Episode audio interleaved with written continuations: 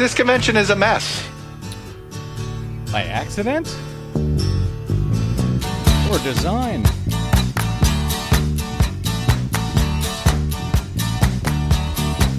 Well, I don't know why I came here tonight. I got the feeling that something ain't right. Hmm. I'm so scared in case I fall off my chair. And I'm wondering how I'll get down the stairs. Clowns to the left of me, jokers to the right. Here I am, stuck in the middle with you. Yes, I am. Yes, I'm stuck in the From Pacifica. Radio in Los Angeles, this is the BradCast as heard on KPFK 90.7 FM, People Powered Radio in LA. In Oregon on 91.7 FM KYAQ on the Central Coast and 106.7 FM in Queso in Cottage Grove. In Lancaster, Pennsylvania on 93 FM WLRI. In Maui, Hawaii on 88.5 FM KAKU. Columbus, Ohio's WGRN 94.1 FM and AM 950 KTNF in Minneapolis, St. Paul, the progressive voice of Minnesota. And yes, coast to coast and around the globe, streaming on the Progressive Voices channel, Netroots Radio, Indie Media Weekly, FYI Nation, Radio or Not, Radio Free Brooklyn, GDPR, Revolution 99, Detour Talk, Radio Monterey and blanketing planet Earth five days a week on Radio Sputnik. I'm Brad Friedman, your friendly investigative blogger, journalist, troublemaker, muckraker, and all around swell, if exhausted, fellow from BradBlog.com. Thank you for joining us for another thrilling action packed adventure. And boy, howdy will it be once again. We'll be going to uh, Cleveland shortly to try to make sense of it all coming out of the, uh, out of the third night of the Republican. National Convention in Cleveland. But in the meantime, boy, news sure does move quickly around here these days. Or, as Dorothy might say, My, people come and go so quickly here. yes, yes, they do.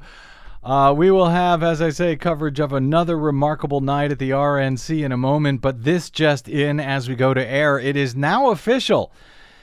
It is official and also uh, serving to once again step on the Republican convention just as we go to air. Roger Ailes, the longtime 20 year mastermind, some might say evil genius behind Fox News, uh, is now officially out. He has been fired. He has been pushed out on the same day that Donald Trump is to officially accept the Republican nomination for President of the United States. That, by the way, I don't believe he would have ever been able to get had it not been for the way Roger Ailes helped to twist the minds of the American electorate with the right wing uh, wingnut propaganda and nonsense that he's been pushing out over at Fox News uh, for the, over the past 20 years. Uh, you're nodding at me, Desi. Oh yes, I'm Are just thinking about the great documentary, The "The, ma- Brainwashing Yes. of My Dad." Yes, the brainwashing of my dad. We had the filmmaker on a couple of weeks ago. And that's exactly what it is. That is exactly what uh, Fox News has done to America. It has twisted them, it has brainwashed them. And frankly, I think it's resulted in a broken Republican Party, if not a, rebu- a broken country, that would end up taking a Republican candidate like Donald Trump seriously, seriously enough to make him their uh, nominee of, of one of the two major parties in this country, uh, and see him right now being, uh, all things being equal, tied with the uh, presumptive Democratic nominee, Hillary Clinton, in national polls. It's just amazing. None of it could have happened without Roger Ailes. Uh, but for some uh, details here, uh, he resigned as he was allowed to resign as chairman and CEO of Fox News after days of speculation as to his future with the network after a sexual harassment suit was filed against him by a former anchor. Uh, this from NBC's breaking uh, coverage here. 21st Century Fox C- C- co-chairman Rupert Murdoch will take over as CEO and chairman of the Fox News channel uh, and the Fox Business Network. The uh, the company said Rupert Murdoch himself is about uh, 300 years old. Roger Ailes has made a remarkable contribution to our company and our country. Roger uh, shared my vision of a great and independent television organization and executed it brilliantly over 20 great years, Murdoch said in a statement about the guy who has had now sexual harassment complaints reportedly from some 20 women over just the past few days. So he fires Ailes and then goes out and lauds him as a fantastic guy, doesn't even uh, mention why it is he's being let go. I don't know if that's going to set well. AP reports that uh, Roger Ailes is out as chief executive at Fox News Channel. His career at the network was built from scratch. Uh, the, that he built the network from scratch and ran it with an iron hand for 20 years over with um, and it, uh, that career is now over with stunning swiftness they say following allegations that he forced out a former anchor after she spurned his sexual advances. And good for her. Good for her for getting out there and doing that. That would that be- made this happen. Yeah, indeed. And that would be uh, Gretchen Carlson. And finally, uh, someone has done it. It took many years, apparently, of this going on. Uh, she charged that he sabotaged her career because she refused his suggestions for sex and had complained about a pervasive atmosphere of sexual harassment at Fox in general. Ailes has denied those charges. But yet, uh, 21st Century Fox hired a law firm to investigate. Several Fox employees jumped to Ailes' defense, but Megyn Kelly, one of Fox's top personalities, did not jump to his uh, his defense. And in rapid succession over just the past few days, it has been reported that Kelly was among other women who had told investigators about the harassment. Within two weeks of the court filing, Carlson's lawyers said more than 20 women had contacted the firm with stories of alleged harassment by Ailes, either against them uh, or someone that they knew. Uh, his legacy, as we mentioned, is going to uh, last a long time and not necessarily in a good way, separate uh, and apart from these uh, sexual harassment charges. Matt Sienkiewicz, uh, communications professor at Boston College, is cl- quoted in this AP report saying that uh, Ailes was ahead of his time in recognizing that dividing, not uniting an audience would be the key to commercial success in the 21st century cable news business. And on that point, he was absolutely right. And I guess he was brilliant if you don't give a damn about your nation, if you don't give a damn about the electorate in your nation, Or the truth. or the truth, or facts. Or reality. Ailes blew apart the notion that public affairs programming should target a broad audience with civil debates, said Sienkiewicz. Oh, you think? Yeah, he, he kind of did blow that apart, didn't he? We try to have civil debates here anyway. We don't do, actually, we don't do debates, out and out uh, uh, debates in general, unless you heard yesterday's show, I suppose, with Jimmy Dore when he and I were debating just a little bit. yeah, but it's not a setup for con- conflict and Right, debate, which is, you know, which doesn't actually go anywhere. They point out that Ailes groomed no obvious successors despite his advanced age, uh, and he has uh, been so identified with the brand of Fox News that many have a hard time envisioning the network without him. Will his successor lack Ailes' political instincts or tone down aggressive opinion? That could make Fox more broadly palatable, but also risks alienating the uh, wingnut audience. I added the word wingnut, uh, not AP, that has uh, grown to love Fox and made it such a success, even while destroying the country along with it.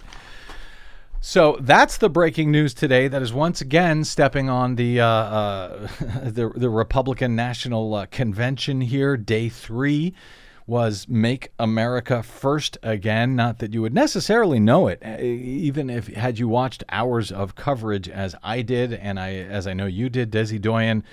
Uh, day three was the night that Indiana Governor Mike Pence officially accepted the nomination for vice president, but a couple of other things happened that may have made it such that you hadn't even heard. What? yes. Uh, once again, uh, there wasn't a whole lot about uh, what a great president Donald Trump would make on day three. Almost nothing on what his policies would actually be as president of the United States. There has been almost zero about that uh, over the past uh, three of the first four nights. And once again, the only folks actually lauding Trump for the most part were his own family members. On night three, it was Eric Trump, who gave a hell of a good speech, by the way, really good. Uh, but even that, Uh, the GOP and or the uh, Trump campaign seems to have managed to screw up here. Okay, here's what happened. If you haven't heard, after Wisconsin Governor Scott Walker, one of the failed Republican presidential candidates this year, who spoke uh, on on day three of the RNC, he gave his own barn burner of a speech, and it was a barn burner of a speech. Um, offering a case for what these folks now regard as uh, conservatism, thanks to Fox News, who has completely bastardized the, the definition of the word conservatism. Uh, and after asking folks, as Walker did, to vote for Donald Trump, without really singing his praises, but rather hoping to scare people about Hillary Clinton and the Democrats, that's what that's what they're doing. And by the way, that is so far that is in large part what Hillary Clinton is doing about Donald Trump uh, more than making a case for herself, she's trying to scare the people about Donald Trump. And I should add, with good reason. uh, in any event, Walker talked. Then another failed 2016 presidential candidate, Marco Rubio, offered a um, a nine, uh, 90 second pre-taped sort of endorsement kind literally of. the least he could do. Yes it was the least he could. well actually the least he could do was not say anything at all. This is true. Which by the way but as far as showing up that is the least he can do. Ted, not show up. Uh, correct. Well it's the least he could do. Ted cruz uh, he could have done less not say anything at all which is something that ted cruz might have thought about doing but he didn't uh, because then uh, the fun really started. Cruz ted cruz uh, who came in second place, I guess, in the uh, Republican primary this year. He gave a very cruisy speech, is the way to put it nicely. He capitalized on the pain of a nine year old girl, the daughter of one of the uh, Dallas police officers who was gunned down two weeks ago, claiming that the uh, officer was protecting those who mocked him, though there's really no evidence that the Dallas police were being mocked by the peaceful uh, Black Lives Matter uh, protesters that were uh, they were marching with when the uh, when the police officers were killed in Dallas a few weeks ago. Details, schmetails. In fact, it was quite the opposite. There was pictures of the marchers with the police, oh, everybody yeah. smiling, having a good time in this protest until the gunshots rang out, thanks to guys like Cruz. Uh, who have been, you know, making sure that anybody can get these sorts of high-powered automatic, uh, semi-automatic weapons. In any event, Cruz offered what I think was a top-flight uh, red meat uh, right wingerism, uh, as now referred as conservatism uh, speech, uh, at least referred that way by the corporate media and the other suckers who fall for it. Uh, Cruz lied about Benghazi and uh, claiming that, uh, as both the disinformed and disingenuous Republicans do, that Hillary and the Democrats responded to the deaths of U.S. personnel uh, in Benghazi, Libya, thereby saying, quote, what difference does it make? And thanks to Roger Ailes uh, today, I don't think we have time to play the full context of what Hillary Clinton actually said. Uh, but suffice to say, for the moment, it was nothing like the uh, Republicans enjoy uh, mischaracterizing what she said. No, she did not say, What difference does it make that uh, four uh, Americans were killed in that, uh, in that assault?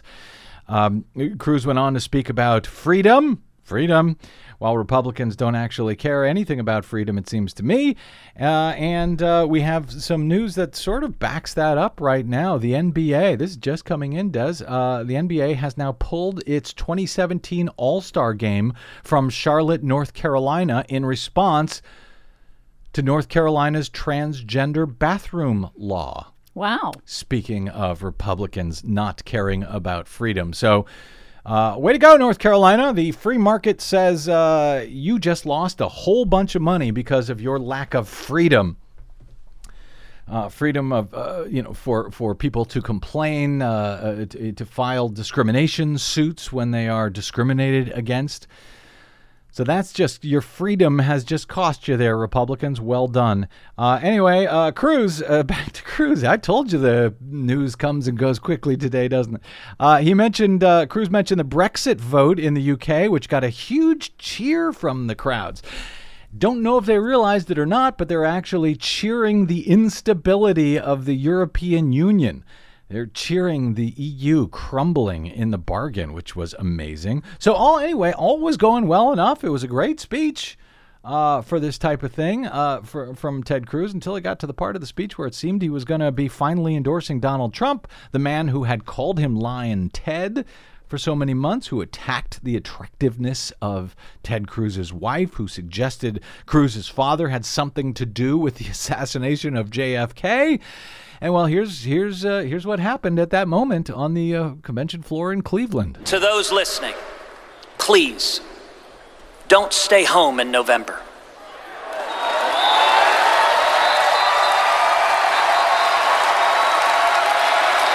If you love our country and love your children as much as I know that you do, stand and speak and vote your conscience. Vote for candidates up and down the ticket who you trust to defend our freedom and to be faithful to the Constitution.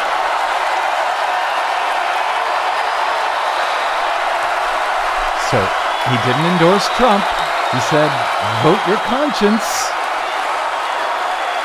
Apparently, that's controversial at a Republican convention. Vote your conscience?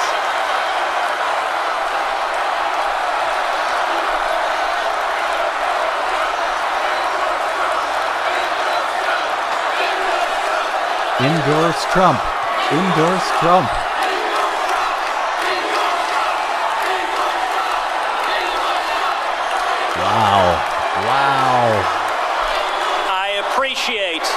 The enthusiasm of the New York delegation. I don't think that's enthusiasm. And I don't think it's just the New York delegation. We will unite the party, we will unite the country by standing together for shared values, by standing for liberty.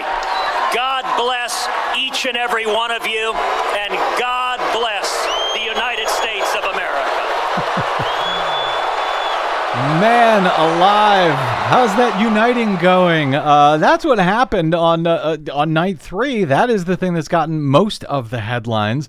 Uh, as people started booing him, by the way, Donald Trump himself walked into the room and started uh, stepping on right at the end of uh, Cruz's speech. There, started stepping on Cruz's the end of Cruz's remarks by coming into the room.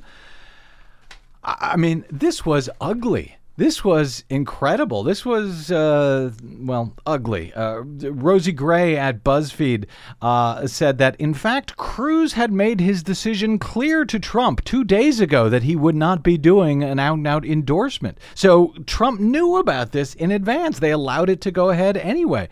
That's according to Cruz advisor uh, Jason Johnson. Uh, he had told Trump directly two days ago, two days ago, that there would be no endorsement, according to BuzzFeed News. Um, Johnson said that uh, the two had a phone call while Cruz was in D.C. Trump called Cruz. They spoke on the phone. Asking how Trump took the news, Johnson said, uh, quote, not going there. And uh, Cruz stuck to the prepared text, which was released by the RNC well ahead of the speech. So they knew that this was coming. And they let it go forward anyway. Uh, maybe they didn't mind because it has, in fact, served to uh, bring a lot of Republicans, uh, you know, fe- I guess feeling sorry for Donald Trump, feeling angry at uh, Ted Cruz. Uh, maybe this is uh, ultimately smart for uh, for Donald Trump. Nonetheless, Trump tweeted not long after the um after the convention had ended last night. Wow, Ted, Ted Cruz got booed off the stage. Didn't honor the pledge, the pledge that all of the candidates had taken uh, earlier in the uh, in the primary cycle to support whoever became the uh, to support whoever became the uh, uh, Republican Party's nominee. Trump said in his tweet, "I saw his speech two hours early, but let him speak anyway. No big deal." So it's amazing. Uh, this morning, Cr- Cruz spoke to the Texas delegates uh, about what happened last night. Here was his opinion. Uh, here was his thoughts. He is standing by what he did at the Republican convention on Wednesday night. I will tell you, when I stood on that debate stage and they asked every candidate there, if you don't win, will you support the nominee? I raised my hand and I raised my hand enthusiastically with full intention of doing exactly that. And I'll tell you the day that pledge was abrogated. The day that was abrogated, was the day this became personal. And as I said at the time, and I'm not, I'm not going to get into criticizing or attacking Donald Trump, but I'll just give you this response. I am not in the habit of supporting people who attack my wife and attack my father.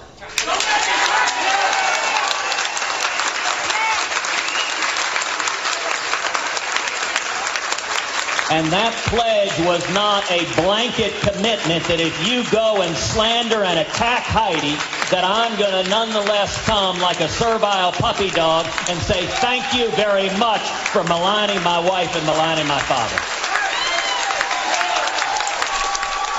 just uh amazing. So that was uh, Ted Cruz, who was, uh, I guess, uh, keeping his eyes on, well, in theory, on on 2020, uh, his chances to run for president in 2020.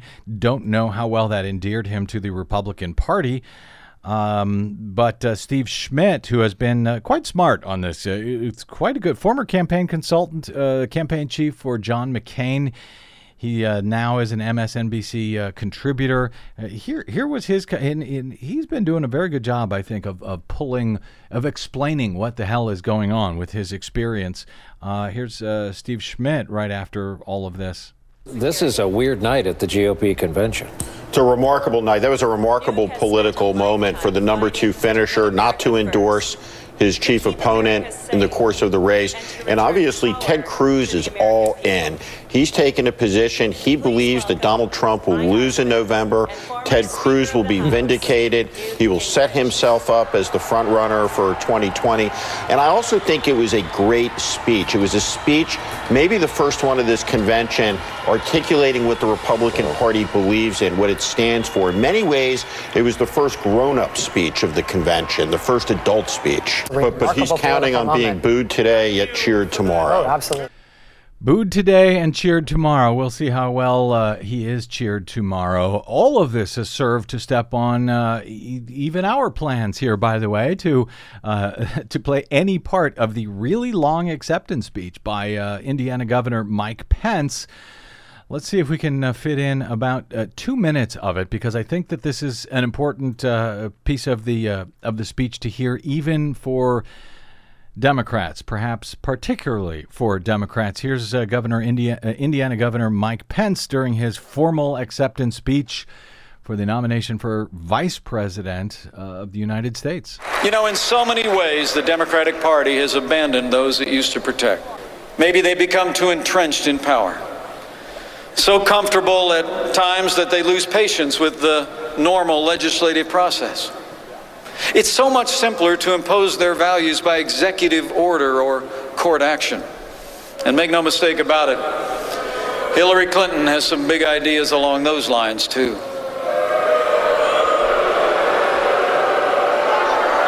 As this election approaches, every American should know that while we're filling the presidency for the next four years, this election will define the Supreme Court for the next 40. We all better think very carefully, very carefully about what this means for our Constitution and limited government. Elect Hillary Clinton, and you better get used to being subject to unelected judges using unaccountable power to take unconstitutional actions. So let me say, for the sake of the rule of law, for the sake of the sanctity of life, for the sake of our Second Amendment, and for the sake of all our other God given liberties, we must ensure that the next president appointing justices to the Supreme Court is Donald Trump.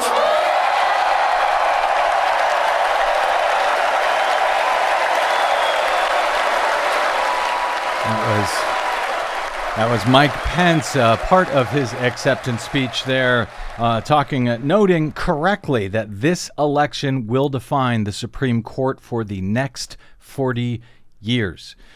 Talking in one breath about uh, protecting the Constitution and then describing the uh, judges as unelected and using unaccountable power to take unconstitutional actions. That's kind of remarkable, but uh, Yeah, it's kind of the basis of the Constitution, how the judicial branch works. But pay attention, uh, you know, because there's a lot of Democrats. Again, we had that uh, spirited debate with our friend Jimmy Dore yesterday, saying that, you know, essentially saying that he'd be just as happy to see Donald Trump in there as he would Hillary Clinton, something with which I wholeheartedly disagree. As no particular supporter of Hillary Clinton's here, uh, I'm looking at the fact, I'm looking at what uh, this particular Republican administration would mean to this country. Uh, particularly given uh, Donald Trump's comments about NATO, which we're going to have to push off to a little bit later in the show because I know uh, my guest is standing by. So let's take a quick break. We will discuss all of this and more after the break. Uh, and, then we will head to uh, Cleveland to speak with a former Republican presidential candidate right after this. I'm Brad Friedman. This is your BradCast.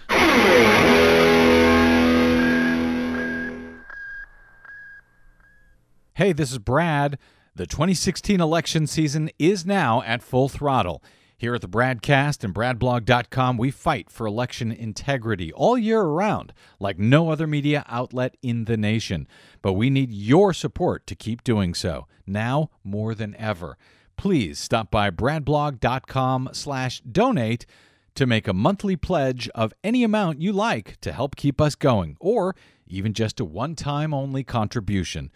While everyone else covers the horse race, we also keep our eyes on the track conditions those horses are running on. Because voting systems, access to the polls, and citizen oversight of election results can make all the difference. Please help us continue to fight independently for your democracy by taking about 60 seconds right now to stop by bradblog.com slash donate today. And thanks.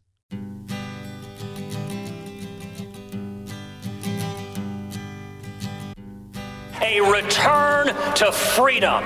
Your freedom to choose your child's education, your freedom to provide for your family without the IRS beating down your door. Freedom means free speech not politically correct safe spaces. Whether you are gay or straight, the Bill of Rights protects the rights of all of us to live according to our conscience.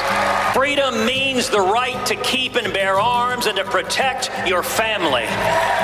Freedom means Supreme Court justices who don't dictate policy. And freedom means recognizing that our Constitution allows states to choose policies that reflect local values. Freedom will bring back jobs and raise wages. Freedom is just another word for nothing left to lose. Nothing. That's all that Bobby left me. Yeah. I don't know. I don't know if Ted Cruz has much to lose at this point anyway. And yeah, freedom, freedom uh, to choose your own local values and freedom for the free market to respond. As the NBA now has uh, pulled the All Star game out of North Carolina over their discriminatory uh, LGBT uh, bathroom law. So there's some freedom for you, Senator.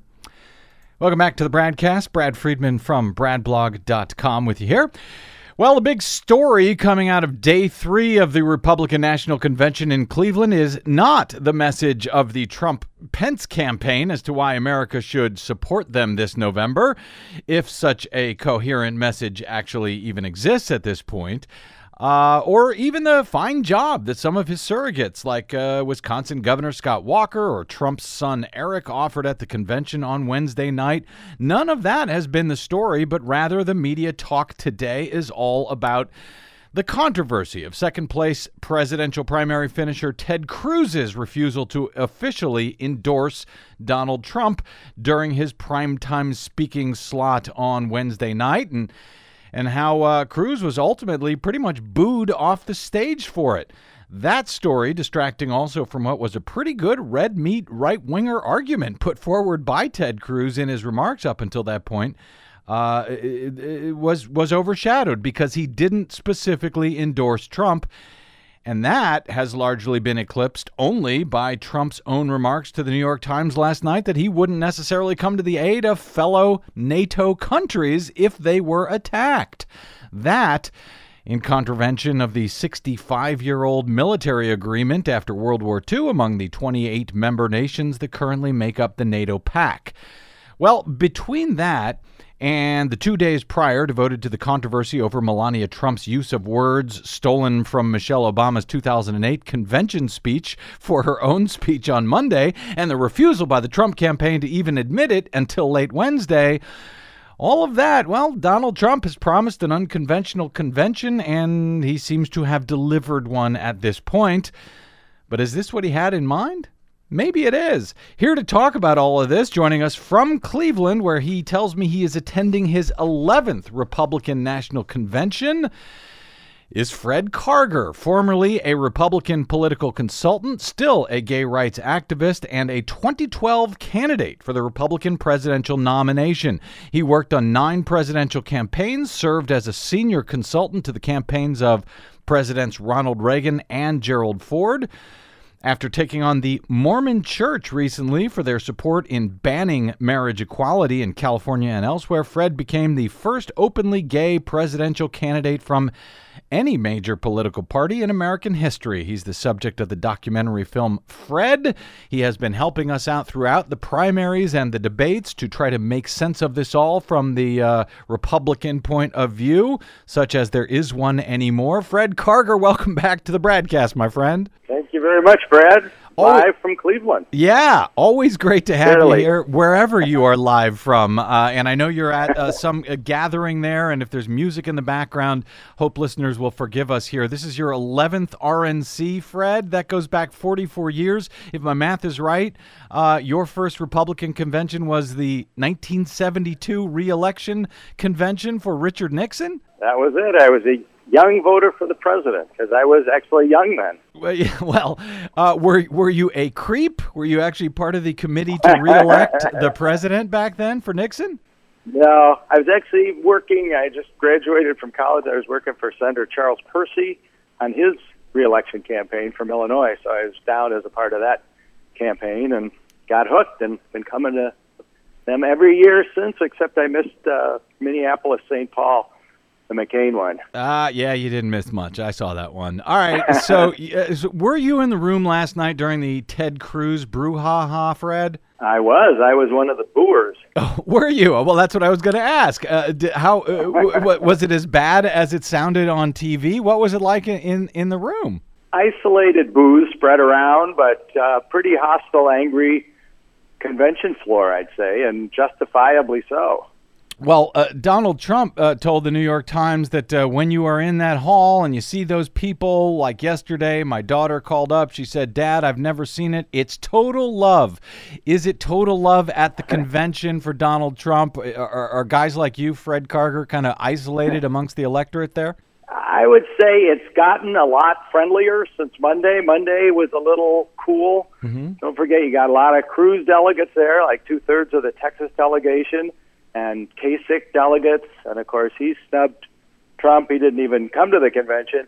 And also um, some Bush and Rubio delegates. And they're kind of the establishment people, which I guess I would fall into, Mm-hmm. um, having been around a long time in Republican politics, are just lukewarm. But I'll tell you, with the, the three nights of program, particularly with his kids and Melania, in spite of her plagiarism, uh, it's uh, I think the the love has been building a little bit.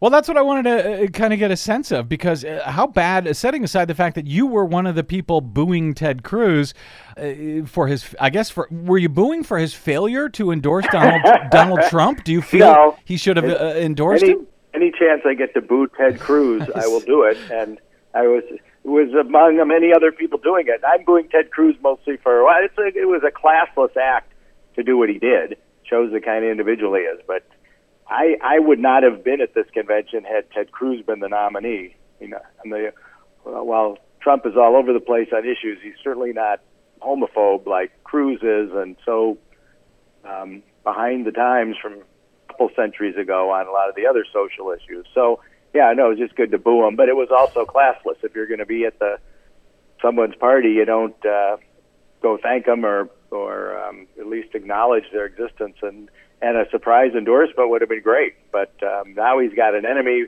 in Donald Trump. Win or lose, I'm sure he'll be involved in his reelection campaign in Texas in two years, and a lot of other people. It's just uh, typical selfish despised Ted Cruz on the podium with a big audience. Well, and yeah, you had told me, Fred, via email, I think yesterday, that uh, you were that that you think it's better that Donald Trump is the nominee than Ted Cruz. Really? Really? I mean, I know oh. on the social issues, I know on uh, uh, certainly on uh, you know gay rights and so forth. Trump is, in theory, better than Cruz. But looking at this big picture, you really think uh, it, it's better to have a, a, a Donald Trump? You saw his comments about NATO. You really think that's the case? You'd rather see Trump than Cruz as the nominee? Oh, by far. You know, who knows where Trump is on the issues? He's a New York billionaire with very hip kids who have lots of, uh, you know, liberal friends, and he does too. And you know, I think he's a he's a master promoter and look what he's done in 13 months. That's what really hit me Monday night. At, sitting in the convention center, where I mean the arena was that you know, look what he's done. I mean nobody even thought he was going to really run. That he was just toying with it. He's, he's done the past several cycles, but he's uh, not only the nominee, but he's taken over the Republican Party and you know neck and neck with Hillary. But uh, my choice this election, mm-hmm. because I I really like to vote for somebody that I am excited about, is uh, the Gary Johnson and Bill Weld ticket. And um, actually had a meeting with Gary Johnson today, and um, going to try and help. I think he.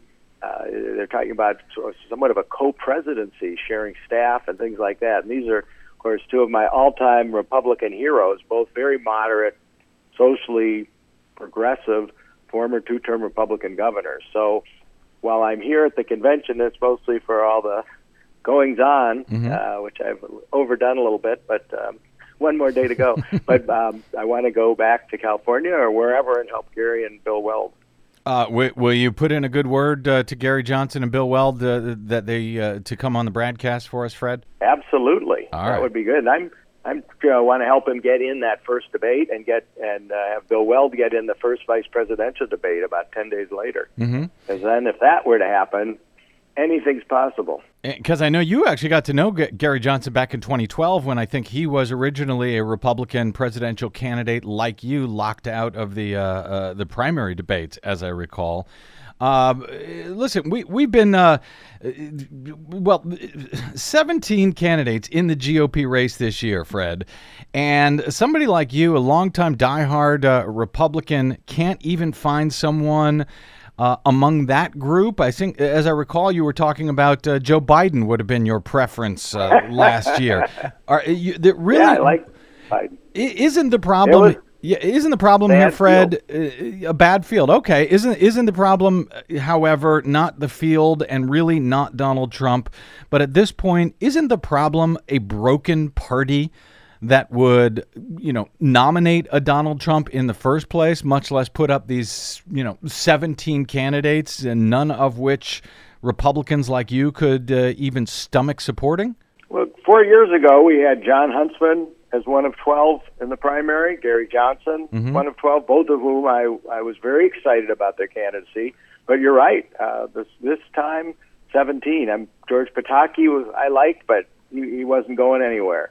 He was one of the original 17, though, the former New York governor. Mm-hmm. So, yeah, it's discouraging. The, the Republican Party has been working in the trenches to take over the county parties, uh, the conservative movement, rather, take over the county parties, the state parties, and, and now the national party. And they've been very successful. And then, of course, Trump comes on the scene with 11 years of a successful reality TV show and takes that formula to the presidential campaign. And I mean, as a political consultant, I got to hand it to him. He ran a brilliant campaign on an absolute shoestring budget, what you could almost run a Senate race for in in a you know Ohio or something. And so the fact that he did what he did on, on no money, I have to I, I have great regard for his skills and his team, but it's uh, it's a dangerous situation because who knows what he's going to do from one day to the next. I, I like to think that a lot of his rhetoric, like the NATO comment, is just to to shore up the base, to take it like the the um, British vote that they just had, the Brexit. Yeah. Brexit. You know that it's the nationalism. It's uh, people that don't want to uh, really help the rest of the world. And so that that's what that is signaling. My guess is if he gets in to the office, he'll be uh, much more responsible in, in what he does and says. But who knows? It's Donald Trump. Yeah, who knows? And so that's why I'm, uh, you know, I, I, you say nobody uh, knew that he was going to, that he was serious about this. I'll have to correct you there, Fred. Uh, I knew. Uh, we talked about it on this show last year that it was a very serious thing, not a, a, a joke candidacy. But I had to say, when when you say uh, the conservative movement, you know, is taking over the party. I just want to clarify that's not really the concern. you call, we call it the conservative movement, but really it's right wing radicals, and often they're not conservative at all, as guys like you uh, would think of conservatism going back decades. Uh, correct?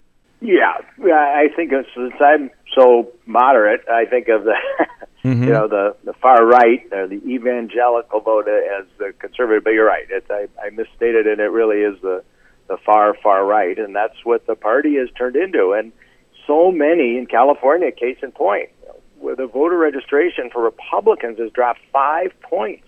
Five points, it's gone down, and of course, where are those people going? They're no political party for the most part, and the Democrats aren't gaining like they were too. So there's this unhappiness with both parties. Democrats moving a little too far left, Republicans moving way too far right, and so people are much more comfortable with the middle. And that's why a guy like Gary Johnson I like because he's a great social liberal and Bill Weld as well, Mm-hmm. but he's a fiscal conservative. He wants to balance the federal budget. He's got a great track record as governor, and I think that that kind of common sense approach um, will, will will go over well when voters get to know him and, and hear of him. And then who knows? I mean, right now, Gallup a year ago, I'm sure more recent numbers, I think 42% of the American electorate are independent, declined to state, other parties. So you have that is the now majority party as such. So he should certainly be on that debate stage because there are more independents and others than there are Republicans or Democrats. So the the, the country's shifting. Um, you've got the, the mobilized group of Trumpites that are out there that, and they're here. A lot of them, you know, they're the zealots as every candidate gets. But it's it's kind of a new breed. The California delegation is a completely different animal than it has been in my other ten conventions. You don't have the Pete Wilson mm-hmm. delegates. These are random people from all over. There's not really any kind of connection to most of them other than Trump, and so you don't get that kind of California bond and camaraderie that we're used to. And, and we got the norovirus too to boot. Uh, yeah. Well, you don't have it, do you? no, thank you. Okay, God. good. But I was I, I, I was out at that hotel for the first night to get my credentials because I'm here as a guest of the delegation, and I was working with all the staff because they're the ones who uh, you know you get your credentials through. So I was a little paranoid for a couple of days. I was gingerly eating my pulled pork at the House of Blues California lunch yesterday Oh. you get it from food and Well, be well. and stuff. But so far, so good. Be good. I'm glad to hear. Be be careful out there, Fred. I know I've got just a, a, another uh minute or two here with you, and there's uh like three or four things I want to ask you about very quickly. I don't have time to push back on your notion that the Democrat Party, Democratic Party, has moved a little too far to the left, when in fact I think they've been moving to the right for uh, decades. But we'll we'll save that debate, I guess, for another time. Uh, but I want to ask very quickly if your party is so broken. w- very quickly, what broke it? What broke your party, Fred Karger? the evangelical right. It's been hijacked. Uh, they it started with Goldwater. Reagan then gave them credibility. 16 years later, and they've been on a, a roll. And there are a lot of people very unhappy with President Obama, uh, the Tea Party, for instance, and so that's what's really uh, galvanized them. And uh, it's it's completely shifted the whole demographics of the country now, and it's a sad situation because you have such polarized political parties now, and not a lot of in between, and so you have these uh, elected officials, particularly, that can't get stuff done because they they're just it's my way or the highway. Wh- What are your thoughts on the uh, uh, what we've heard the the locker up chants that the you know those that meme that has occurred uh, over the past few days at the convention? Uh, is is that fair? Is that appropriate? Is that helpful? Unhelpful? Is that like anything we've ever seen uh, in in a convention to actually call for jailing? Uh, and or you know injuring uh, in some cases the uh, the the uh, opponent presidential candidate. yeah, not in my lifetime, but you know they like to get the red meat going and to get the chants from the crowd and um, try to unite the Trump delegates. But yeah, that's of course crossed the line and won't be the first time in this campaign that the Trump operation will will cross that line. So just buckle up and see what happens the next four months. Yeah, but you you seem to be supporting the the the the Trump group. Well, I guess you're not. I guess you said you're supporting uh, uh, Johnson. Uh, so, are you actively uh, in in supporting Johnson? Are you actively working against the Republicans, against uh, Donald Trump, uh, hoping that he does not win? Would you rather see Hillary Clinton win or Donald Trump win? Gary Johnson, C. G- nice ducking, Fred. but hey, uh, yeah. if he gets into a debate, I'm telling you, anything's possible. Yeah. Because he could catch on, and so that's the push. Obviously, he's a long shot. He first has to get into the polls, which is a tough hurdle that he and I had four years ago, and he's having now because this crazy commission on presidential debates. I didn't even know the formal name of it that Mhm. comes up with this formula. They've they've decided it's 15 percent in five national polls. They pick the polls. Mm. Well, the pollsters aren't putting Gary Johnson on those polls. So how fair is that? Uh, not fair at all. I completely agree with you, at least on that point. Lastly, last question before I let you go. You you sort of alluded to this, uh, and and the fact uh, you know that the Hill, uh, Clinton and, and Trump are tied in the polls, even when the uh, uh, Gary Johnson and Jill Stein from the Green Party are included in those polls. Um, Fred Karger. Can Donald Trump actually win this race? Can he actually become president of the United States, in your estimation, having worked for decades on uh, uh, presidential uh, elections? And if so, does that concern you? It's an interesting situation. This year is a little different because you have record high negatives, highest since polling began of both candidates. So it's a hold your nose and vote for for a particular candidate. But I've always operated under the theory that the nominee of each party has a 50-50 chance of success unless there are more than two parties, uh, serious parties going. So yes, Trump does have, a, I would say, a, an equal chance of beating Clinton, and of course he's a master at, at earned media and can get in under her skin, and it's going to be a real horse race, and it's going to come down to about five states, presumably. But everything's changed. You can have the problem where his voters are much more dedicated, as we usually see in Republicans. Conservatives are much more likely to vote, and if they're not too enthralled with her, particularly all those millions and millions of Bernie supporters, they just might stay home, and that could spell a Trump victory. And does that Then you're going to have to go to Canada. does that well does that never mind me? Does that concern you? does that concern you? You uh, uh, uh, Trump presidency? Believe it or not, not as much as four years ago. I'm much more comfortable with a Trump presidency than a Romney presidency. How about then a Hillary Clinton presidency, Fred? You know, she's a known commodity and uh, certainly better on the issues that I really care about. But I and I was a maxed out donor and supporter of hers eight years ago. But I think she's past that time now, and I think uh, I'd wish, as I said earlier on your show, another broadcast that uh, Biden was it was time for him, and um, but of course that didn't materialize. But anyway, I hate to do this. Yeah. I better run. I know. Yeah, I know. I know you got to go. I just wanted to give you the I chance. meeting. Yeah, I wanted to give you the chance. You you've proven yourself an excellent uh, campaign operative with your tap dancing today, as usual. Fred Karger, thank you very much for uh, for joining us today. Thanks, Check him out on the Twitters at Fred Karger and of course at fredkarger.com. Stay safe, Fred. Thank you very much. You bet. All right, a quick break, and we're back with uh, more of this fine mess right here on the BradCast. I'm Brad Friedman. Stay tuned.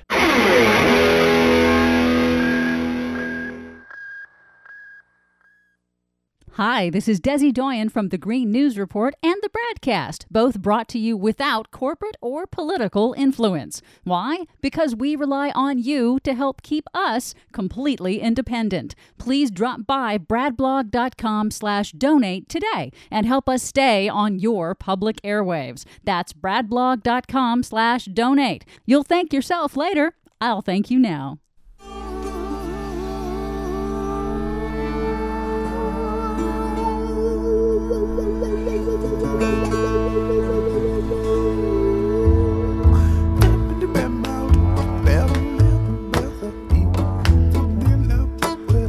Mm, got the whole world in his hands. He's got the whole world his hands. That's troubling.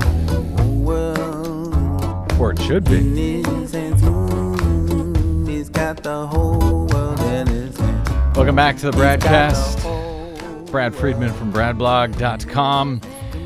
Uh, the uh, Talking Points memo rounded up the three most dangerous things that Trump said in what they describe as his bonkers New York Times foreign policy interview uh, America's role in assisting NATO allies. Trump hesitated in saying the U.S. would automatically come to the defense of the 28 members of NATO.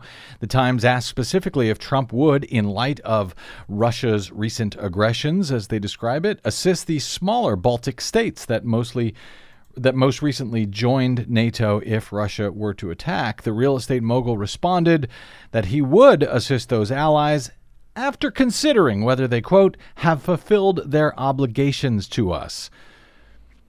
That was one point. Um, that led to the uh, NATO chief, uh, according to, uh, who is this? BuzzFeed. I believe this is BuzzFeed. Uh, yeah, uh, calling for solidarity and warning that European security is tied to the safety of the U.S. following remarks by Donald Trump that he would intervene to help NATO allies who, quote, fulfilled their obligations to the U.S. Uh, Secretary General Jens Stoltenberg told BuzzFeed News. Quote, solidarity among allies is a key value for NATO. This is good for European security and good for U.S. security. The fact that the uh, that the Secretary General of NATO has to come out and address the media and sort of speak in terms that as if he's you know speaking to a third grader, to say solidarity among allies is key for NATO. That he's got to put it in those terms is kind of amazing. BuzzFeed notes the Article 5 of NATO uh, NATO's treaty st- uh, states that the 28 members the U.S. was a founding member in 1949, agreed to come to the aid of any member should they be attacked. Stoltenberg noted that although he did not wish to, quote, interfere in the U.S. election, quote, what I can do is say what matters for NATO.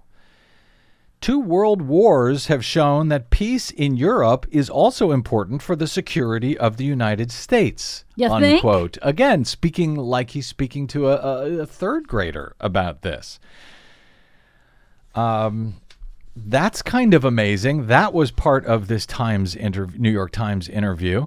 Uh, he also, uh, Trump did, repeated his proposal to rein in U.S. troops abroad and bring military bases back to American soil, saying that if we decide we have to defend the U.S., we can always deploy from American soil and it would be a lot less expensive. So he's calling for pulling back troops from around the world. Now, the thing is, a lot of people might well agree with that. I might well agree with that. Uh, to a certain extent. We've got a lot of troops around a lot of the world, but when you look at the actual transcript of what he said, first off, by the way, uh, the Trump campaign, Paul Manafort, basically went out and lied and said uh, the New York Times misquoted Mr. Trump. And it turns out, and then so the New York Times puts out the full transcript, and no, he wasn't really misquoted in the least. This is exactly what he said, these quotes. Um, but on this point about having troops around the world in key in key places around the world, Trump said, and I'll read you directly from the transcript, said, um, How is it helping us? How has it helped us? We have massive trade deficits. I could see that if instead of having a trade deficit worldwide of 800 billion, we had a trade positive of 100 billion, 200 billion, 800 billion. So how has it helped us? You know, having troops out around the world. David Sanger, the uh, New York Times interviewer here, who did this interview along with Maggie Haberman, uh, says in response, Trump says, How has it helped us out? Sanger says, Well, keeping the peace. We didn't have a presence in places like Korea in 1950, uh, or not as great a presence. And you saw what happened. For those people who don't know, we had a war in Korea in 1950. Trump said, Well, there's no guarantee that we'll have peace in Korea. Sanger says, even with our troops, no, there's no guarantee. Trump says, no, there's no guarantee. We have 28,000 soldiers on the line, Sanger, but we have had them there since 1953. And Trump says, sure, but that doesn't mean that there wouldn't be something going on right now. Uh, maybe you would have had a unified Korea. Who knows what would have happened? In the meantime, what have we done? Sanger says, well, we keep our missile defenses out there, and those missile defenses help prevent the day when North Korea can reach the United States with one of its missiles. It's a lot easier to shoot down from there. Trump says, well, we've had them there for a long time, and now they're practically obsolete, in all fairness. So journalists are having to educate Donald Trump on how basic geopolitics works. Oh. Well, basic warfare, the, basic defense. Here's the thing: there are a lot of people out there uh, who who are going to read that transcript if they bother to read that transcript. And there are some, as usual with Donald Trump, there are some appealing ideas in there. In the uh, midst of the crazy? Are, yes, that are warped along with uh, all of these other ideas about which he doesn't really know what he is talking and um, but he you know he throws it out there and it sounds appealing you know but it leads to our allies like the the chief of nato having to come out and, and explain well you know this kind of this treaty has helped to bring stability this treaty that came out of world war ii after successive world wars that uh, you know that hurt the United States too. that followed on a cycle of violence in Europe and around the world. And the fact that he doesn't seem to understand that, and that even if you wanted to change the way that NATO worked, even if you wanted to change the way we have troops deployed around the country, um, there are ways to go about it that doesn't freak out the rest of the world. But you know what? To the low information voters, this stuff is likely to be very appealing, and so far it has proven to be despite what I've described as Democrats in denial now for months. It used to be Republicans who were in denial about Donald Trump. Now it's Democrats who are in denial about Donald Trump. And, you know, I keep getting in trouble with progressives when I point, uh, supposed progressives, really Democrats, when I point out the fact that, you know, hey, look at this, look at this poll, look at that poll, look at this poll a whole bunch of independent polls showing that by and large, uh, Hillary Clinton is up a couple of points. But we had another poll out today from the LA Times showing nationally, in any event, that Donald Trump and Hillary Clinton are tied. The average has her up about two points over Donald Trump.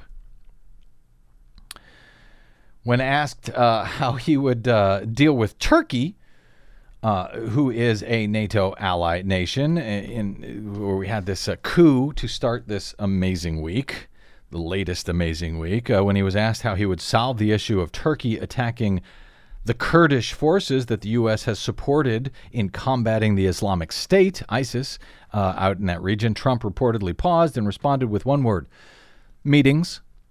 He would hold meetings. That'll do it.